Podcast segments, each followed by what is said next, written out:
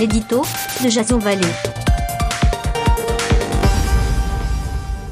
Bonjour, nous sommes le 3 février 2019 et voici le titre de mon éditorial qui s'intitule Un effet bœuf. Alors que le procès de ce que l'on appelle désormais l'affaire Sponguero se tient actuellement en France, voici qu'un nouveau scandale alimentaire se profile. En effet, une chaîne de télévision polonaise a révélé la semaine dernière que 2,7 tonnes de viande avariée issue d'un abattoir local ont été vendues dans l'Union européenne.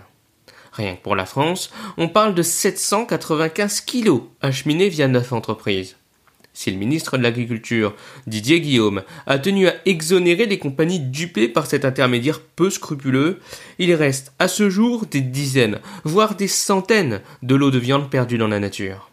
Un danger pour les consommateurs? Non, répond Varsovie qui, dans le même temps, a ouvert une enquête judiciaire contre l'abattoir. Une révélation qui ne manque pas de sel, au moment où la filière du bœuf se remet à peine des lasagnes de cheval. En pleine période d'extension du véganisme, due à la multiplicité des vidéos chocs de temps à autre diffusées par l'association L214, tout cela fait réfléchir. Quoi qu'il en soit, la vigilance est de mise pour tous les consommateurs incités, s'ils sont concernés, à rapporter au plus vite les lots incriminés si toutefois ils ne les ont pas déjà mangés.